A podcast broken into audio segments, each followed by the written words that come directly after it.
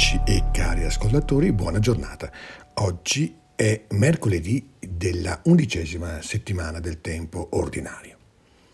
La liturgia ci propone lo stesso testo che segna ogni anno l'inizio della Quaresima, oggi. Per questo potremmo dire che in realtà ogni giorno può diventare per noi una sorta di piccolo mercoledì delle ceneri, con cui riprendiamo da capo e con rinnovato amore il nostro cammino di conversione. Paolo, l'Apostolo, che ascoltiamo nella prima lettura, ci esorta prima di tutto ad assumere uno stile di conversione che si può riassumere più o meno così, con gioia. La prima lettura è come una finestra aperta sul mistero di Dio che si riflette dentro la nostra vita. Ciascuno dia quanto ha deciso nel suo cuore, non con tristezza né per forza, perché Dio ama chi dona con gioia. Stando a quello che ci dice del Padre Gesù, possiamo immaginare e credere che l'Altissimo, che vede nel segreto, scruta e accompagna con gioia ogni nostro piccolo o grande segno di conversione. Questa gioia passa sempre attraverso una interiorizzazione nemica di ogni spettacolo ipocrita. Se ogni mattina può e deve essere per noi il rinnovato inizio di un cammino di conversione, il primo passo di questo viaggio interiore è l'obbedienza alla parola del Vangelo che ci mette in guardia non dagli altri, ma da noi stessi. State attenti a non praticare la vostra giustizia davanti agli uomini per essere ammirati da loro, altrimenti non c'è ricompensa per voi presso il Padre vostro che è nei cieli.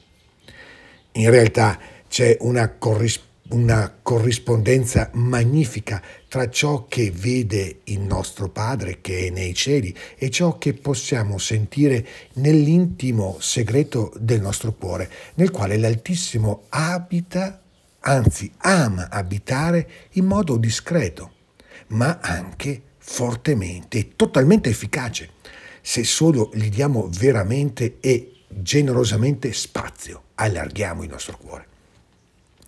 Non si tratta solo di sentire la soddisfazione di uno sguardo del Padre che valga più dell'ammirazione del mondo, ma ancora di più sotto questo sguardo noi possiamo maturare una serenità interiore per cui la testimonianza del nostro cuore, illuminato dallo sguardo compiaciuto del Padre, ci basta per trovare pienezza e gioia liberandoci così da ogni inutile e frenetica attesa del plauso che ci potremmo o potremmo sperare venisse dagli altri.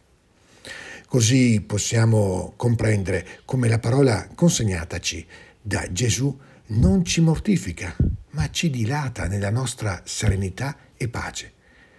Invece, mentre tu fai l'elemosina, non sappia la tua sinistra ciò che fa la tua destra.